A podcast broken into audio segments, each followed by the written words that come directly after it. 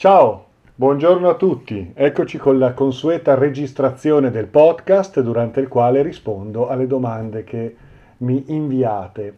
Continuate pure a scrivermi su info-carlodorofatti.com così io ho occasione di settimana in settimana, per lo più al venerdì, di rispondere alle vostre domande e di trattare i temi che avete il piacere di propormi. Allora, Veniamo alle domande di oggi. Ecco qui. Allora, eh, un amico eh, mi dice che eh, sta leggendo il libro Magic di Alistair Crowley. Ci sono alcuni capitoli un po' particolari, come il sacrificio cruento, come il Liber Samek, Volevo qualche spiegazione, perché ho letto storie di sacrifici di animali, eh, satanismo, quindi Crowley è una figura che mi lascia piuttosto perplesso, eccetera, eccetera.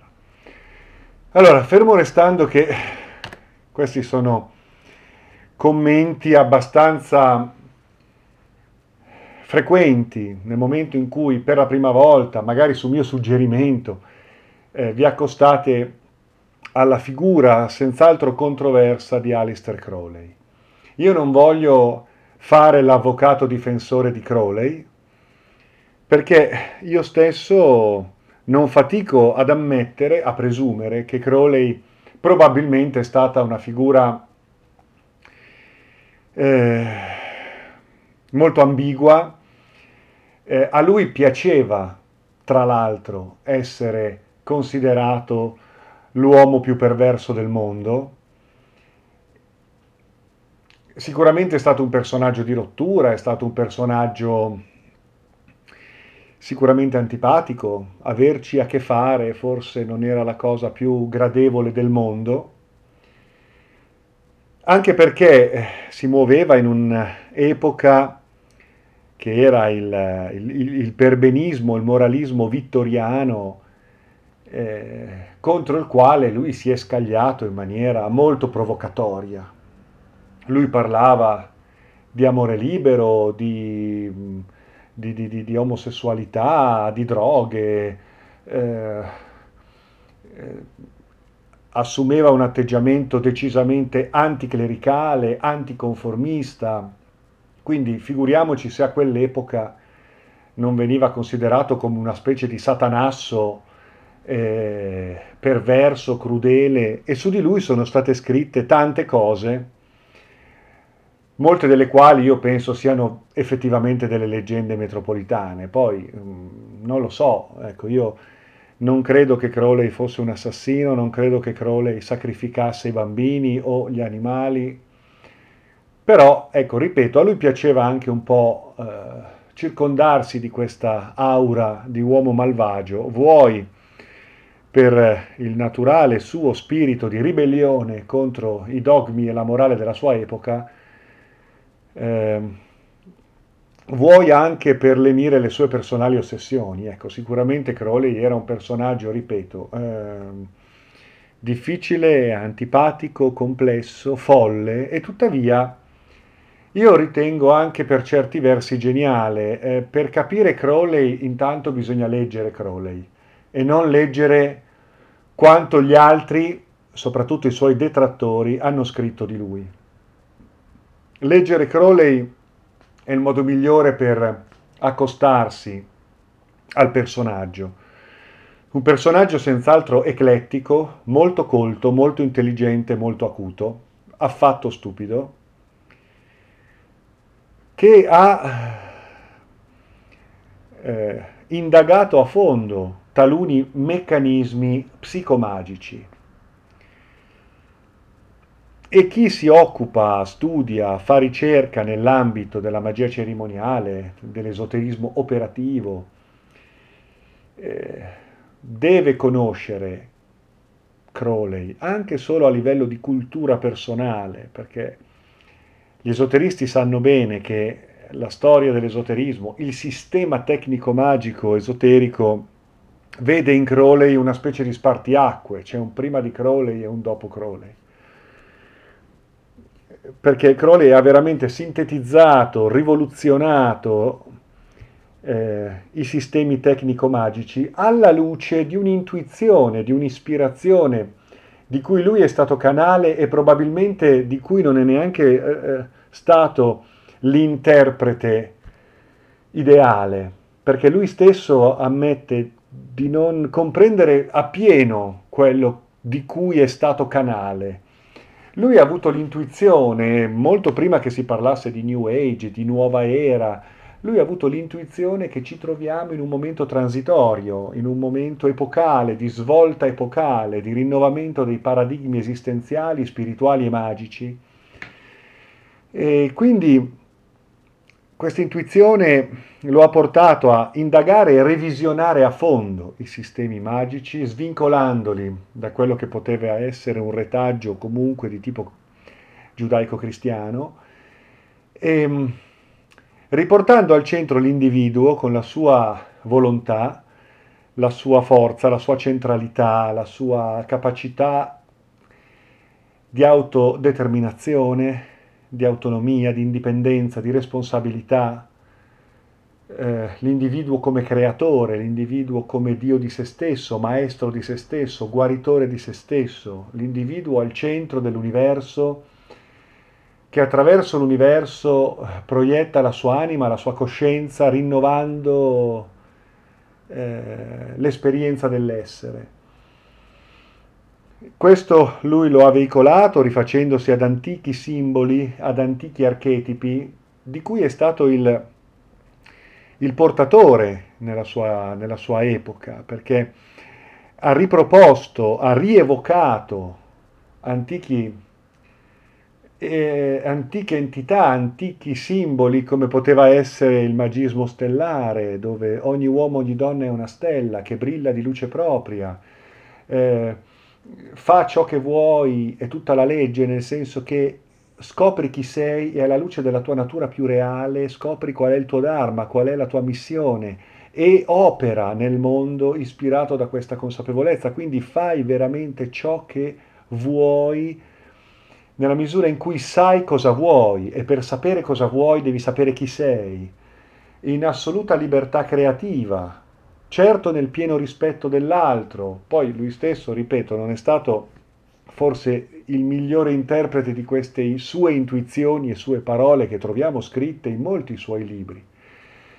E, ehm, perché comunque lui stesso risentiva di tutta una serie di retaggi, di condizionamenti e poi questa rivalsa contro il perbenismo cristiano, cattolico, tra l'altro lui era figlio di darbisti, quindi era figlio di, di, di, genitori che stavano in una setta cristiana, cristianeggiante, piuttosto fanatica, per cui lui ha avuto poi un rifiuto, però conosceva molto bene ciò contro cui andava contro, no? quindi ecco, è stato un personaggio interessante, mm, se vi interessate di magia operativa, di psicomagia, è importante conoscere questa figura. Poi se vi interessate di temi specifici quali l'alchimia, l'astrologia, la numerologia, la cabala, vale la pena analizzare il pensiero, il lavoro di Crowley.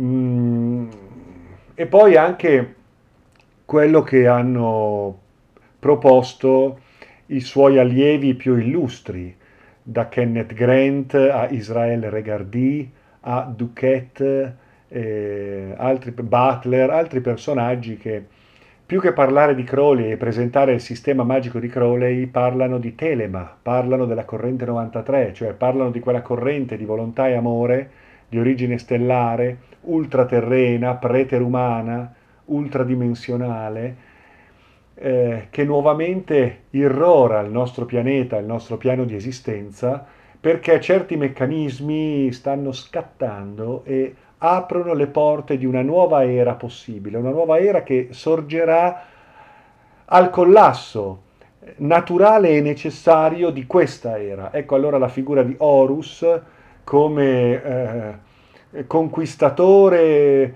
ehm, del tempo e dello spazio, come vendicatore, come distruttore, un po' il concetto di Shiva, no? Shiva il distruttore che distrugge la menzogna, che chiude le porte di un'epoca che ha fatto il suo tempo per aprire nuovi orizzonti possibili, fornire nuovi paradigmi alla ricerca spirituale e magica.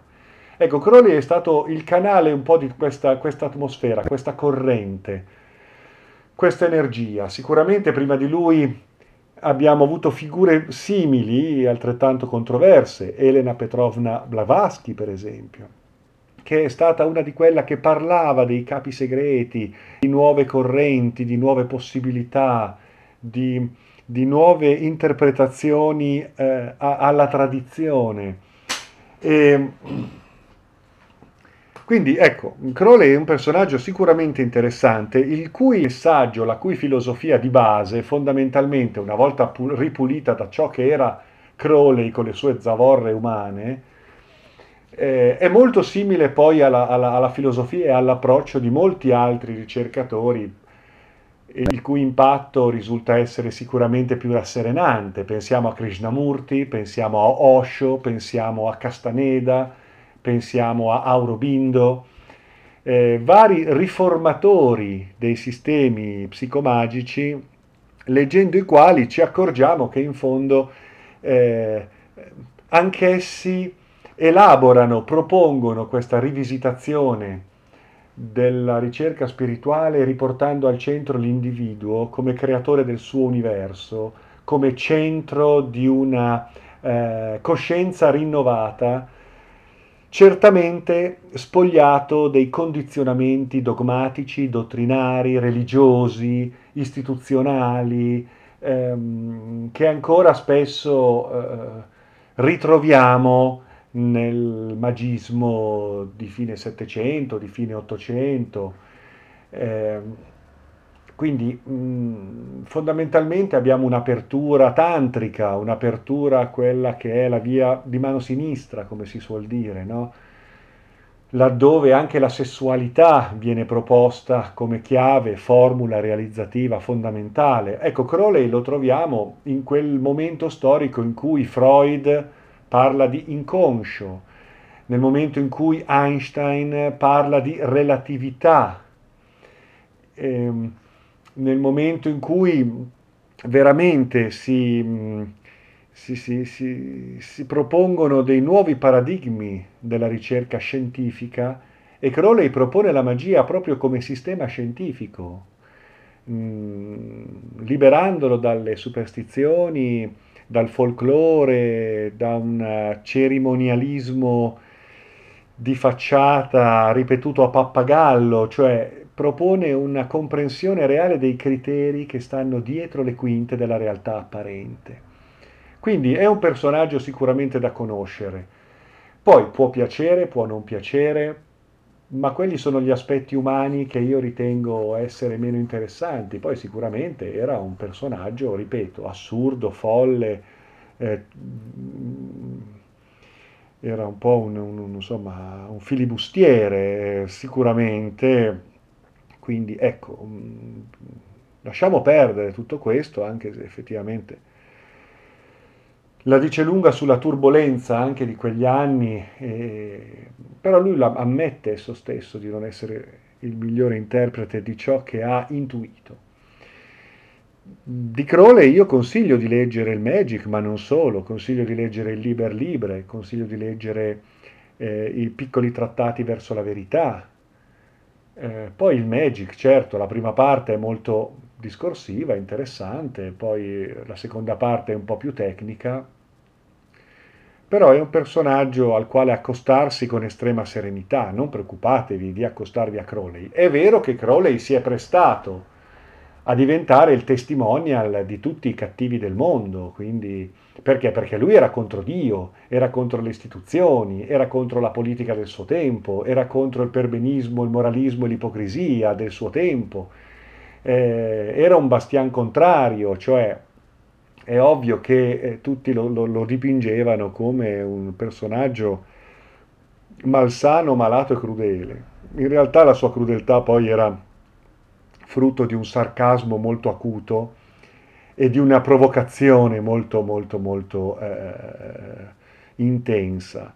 Io non credo che lui sia stato chissà chi eh, in termini di eh, sacrifici umani, cose di questo tipo, non credo proprio. Però Però insomma, leggete Crowley, più che leggere le cose, le sciocchezze anche che spesso vengono scritte su Crowley, oppure leggete i testi dei suoi, dei suoi allievi. Sono molto interessanti, assolutamente interessanti, quindi accostatevi con assoluta serenità al giusto spirito critico. Eh, Crowley poi non deve neanche diventare chissà chi o chissà cosa, è stato un, un, un ricercatore acuto, intelligente e gradevole da leggere, gradevole da leggere. Mm, che dire? Penso che non, non, ci sia altro da dire. Eh, sicuramente, ripeto, è stato il, il testimonial ideale poi di quelle correnti estreme che sono state il satanismo, che sono state, insomma, però ecco, il satanismo non c'entra niente con Crowley. Eh.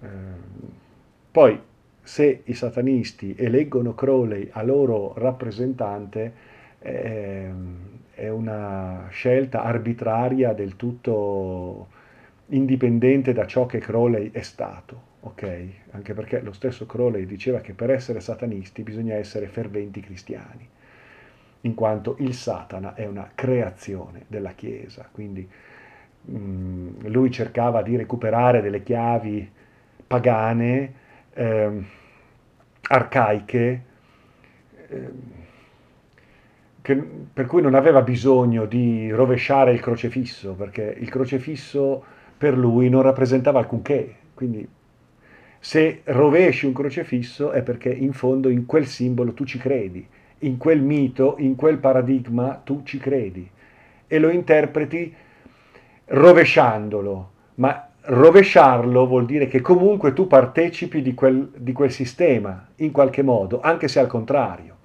Mentre invece chi ne vuole prescindere totalmente per richiamarsi a qualcosa di più arcaico, eh, non crede in quei simboli, per cui li, li, li, bypassa senza bisogno di rovesciarli, perché poi non, non, non è quello il riferimento. Okay? Il riferimento di Crowley era quello di una visione stellare eh, tantrica, eh, divina nel senso che il divino è ciò che eh, permea ogni cosa e si fa intelligenza senziente dentro ognuno di noi. E, ehm, e alla luce di questa consapevolezza, ecco che eh, possiamo indagare noi stessi attraverso la rappresentazione di un sistema magico i cui simboli si rinnovano oggi, nel momento in cui ci affacciamo ad una possibile era di riscatto, che è sì recupero dell'antico, di antiche chiavi di sapere e saggezza, ma queste stesse chiavi vengono rinnovate alla luce di un'elaborazione che tenga conto della nostra attualità. Questo è stato Crowley, basta, poi tutto il resto non, non mi interessa dover star lì a dire è vero, è stato cattivo, sì, probabilmente era un personaggio, ripeto, col quale poteva essere molto difficile avere a che fare. Ok, detto questo passerei alla domanda successiva. Comunque per quanto riguarda Crowley, anche, ci sono delle conferenze, c'è anche una conferenza che io ho fatto con l'amico Claudio Marucchi eh, qualche anno fa, ormai credo 8, 7, 8 anni fa, eh, l'abbiamo fatta insieme proprio su Crowley, il sistema telemico, il sistema della corrente 93, la trovate online questa conferenza su YouTube, dove cerchiamo un pochino di eh, spiegare più che chi era Crowley, eh, che cosa ha portato Crowley eh, come contributo al, al panorama eh, esoterico magico del nostro tempo. Ok? Ecco, questo è, la, questo è il discorso che può essere fatto rispetto a Crowley. Poi se vogliamo entrare nel merito di alcune tesi, di alcune formule, lo possiamo fare, ma si tratta di aspetti molto specifici, eh, comunque molto specifici, molto particolari.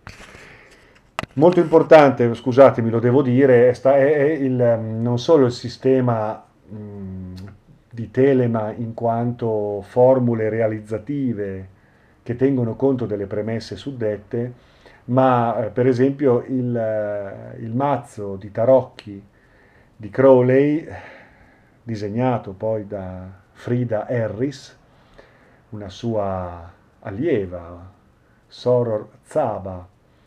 Questa, questa pittrice ha fatto un lavoro straordinario sotto la guida del suo maestro e mm, questo mazzo di Crowley è considerato molto importante perché in esso Crowley ha riversato tutte le sue proposte di rivisitazione delle chiavi, delle formule, delle corrispondenze tra astrologia, alchimia, numerologia, cabala, simbolismo. Ha proposto tutta una serie di cose molto molto interessanti, eh, per cui oggi quando si parla di tarocchi e approfondite un pochino l'argomento, ecco che accanto ai tarocchi classici delle scuole francesi, cosiddetti marsigliesi, ai tarocchi eh, in, proposti dalle scuole inglesi, fra cui la Golden Dawn, per esempio, eh, o i tarocchi di,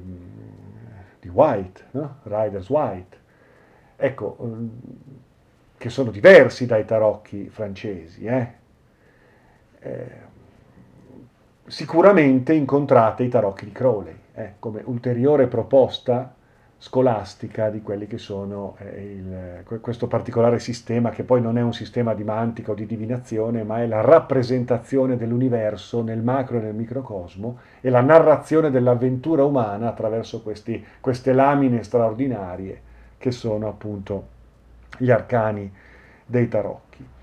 Quindi mh, vale la pena, ecco, semmai, uh, dare uno sguardo al libro di Tot, scritto da, da da Crowley con proprio questo titolo, il libro di Tot, richiamandosi ovviamente a, a quel mitico libro attribuito al dio Tot, ehm, nel quale Crowley racconta la sua ricerca e, e propone e le sue chiavi di lettura di questi straordinari simboli. Ok? Bene, abbiamo altre domande oggi? Allora, qual è la natura e il significato del silenzio in alchimia? Wow, domanda diretta, boom. Eh, è, cioè, insomma, già parlare di alchimia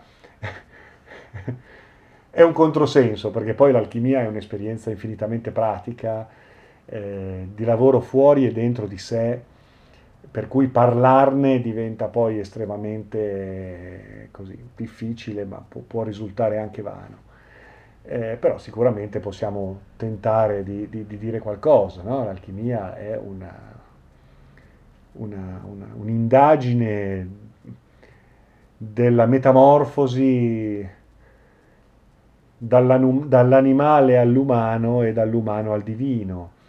È una scienza arte che indaga le trasformazioni del possibile. Eh, in un'ottica di trascendenza, quindi eh, alchimia ha a che fare con la natura essenziale e profonda di ogni cosa, ma anche della nostra stessa struttura d'anima e, e di ciò che la abita. Mm, in alchimia il silenzio è eh, esperienza di introspezione, raccoglimento, ascolto, ricettività, medianità. Silenzio vuol dire silenziare le proprie congetture, ammettere di non sapere e di conseguenza è un atteggiamento uh, di reset, di, di estrema umiltà nel, nel, nel, nell'ammettere che tutto quello che crediamo di sapere non è vero. Quindi ecco il silenzio come vuoto, umi, umile approccio alla conoscenza. Silenzio è anche non interferire, non lasciare che l'emersione del nostro sé reale possa essere interferita dai nostri sé fittizi. Ecco che l'alchimista è silente dentro di sé prima di tutto e poi è silente anche fuori di sé perché la sua opera non debba subire interferenze eh, di nessun genere. Quindi l'alchimista è discreto, è riservato perché sa che la sua opera è delicata, è fragile, non deve essere esposta al giudizio degli altri, tanto quanto non deve essere esposta ai suoi stessi pregiudizi e alle sue stesse congetture che siano riferibili a, ad aspetti di sé che non siano il sé reale. L'alchimia è un'esperienza, quindi è incomunicabile d'altronde, per cui anche tentare di condividere con altri attraverso la parola l'esperienza alchemica non solo è vano, ma è addirittura fuorviante. Quindi l'iniziazione all'alchimia passa attraverso il silenzio e la pratica. Mm, non può essere un'istruzione orale, un po' come in esoterismo in generale, no? L'esoterismo è riservato a coloro che lo scelgono e a coloro che si mettono nelle condizioni di farne esperienza. Per cui ecco che eh, il silenzio è un ingrediente alchemico addirittura. Mm sulla grotta alchemica abbiamo il motto sapere, volere, osare, tacere. Sapere, la conoscenza è fondamentale. Devi sapere chi sei e sapere cosa vuoi. A quel punto è giusto che tu voglia è giusto che il percorso sia quello di un misticismo attivo. Te la vai a prendere l'illuminazione, non è la grazia di un qualche Dio che adori. Quindi volere, quella volontà che non è il desiderio dei nostri falsi ego, ma è la volontà riconducibile al Dharma, riconducibile alla volontà di coscienza e di evoluzione che è amore, che è bellezza, che è libertà, che è creatività, Ecco, quella volontà di vita vera è ciò che ci muove. No? Quindi sapere, volere, devi sapere quello che vuoi, osare, devi agire alla luce di quella consapevolezza, anche qualora non, non, non, sia coerente con la morale della tua epoca, con la falsa scienza della tua epoca, con le convinzioni profane, con tutto ciò che è la Matrix, no? la grotta di Platone fatta di ombre, ehm, devi eh, perseguire la verità e la giustizia eh, al di là di tutto. Quindi è un osare, perché spesso questo ti porta a uscire dai binari previsti dal conformismo sociale, che poi è il conformismo dello schiavo. No? Ecco osare, agire, carpe diem, cogli l'attimo, agisci, fai, sperimenta, esplora, fai esperienza, sbaglia, purché questo errore nasca dalla tua volontà di comprensione. Meglio una cosa sbagliata ma che fai tu piuttosto che una cosa giusta fatta per obbedienza a qualcun altro.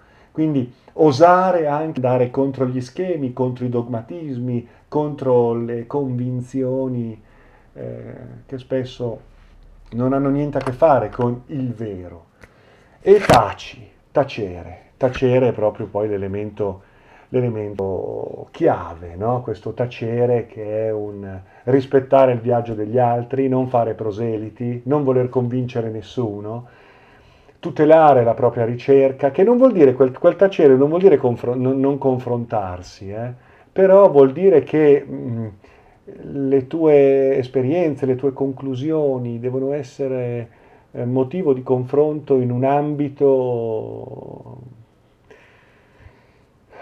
di consapevolezza, di condivisione reale e profonda, quindi non esponi le tue eh, esperienze a, al giudizio eh, della gente curiosa. No? Quindi è un, è un, tacere che è, è un tutelare la propria opera, anche perché la propria opera sarà soggetta a continue rivisitazioni, la verità è una porta aperta. Quindi ecco il silenzio, il valore del silenzio. Ed è anche giusto nei confronti di chi non ha scelto tutto questo, di, che non debba essere disturbato no? nel, nel, suo viaggio naturale, mm, perché sapere è anche responsabilità, per cui tu non puoi caricare chi non ha chiesto la responsabilità del sapere. quando questo sapere non è stato, non, non è voluto veramente, ma è solo così, fonte di curiosità leggera, superficiale e infantile, no? Quindi il sapere il sapere, il silenzio è il silenzio del saggio. Vabbè, spero di essere riuscito a rendere un po' l'idea e eh, soprattutto non vorrei che passasse il fatto che l'esoterismo debba essere segreto perché debba presentare il potere di una qualche elite che, eser- che, che, esercita i suoi privilegi ehm, sulle spalle degli altri. Purtroppo c'è anche quello, ma non ha niente a che fare. L'esoterismo è segreto in quanto è incomunicabile, se non attraverso l'esperienza. Quindi è esoterico ciò che è, è, è, è tutto sommato incomunicabile. Quindi mh, ecco il silenzio esoterico, il silenzio alchemico. Eh, sei pronto a lasciare andare te stesso le tue convinzioni? Sei pronto a vivere l'esperienza della, della, del, dell'esplorazione interiore?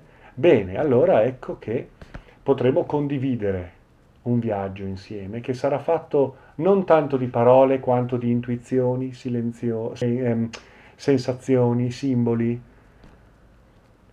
Ok? Eh, per cui ecco, non è che l'esoterismo è riservato perché è un'elite che chissà cosa deve nascondere. Ripeto, certo, ci sono anche queste, queste, queste, queste follie, questi deliri che non hanno niente a che fare con l'esoterismo, ma hanno a che fare con una sete di potere che, che, che non, ha, non, ha, non, ha, senso, non, ha, non si inquadra nel, nel concetto stesso di...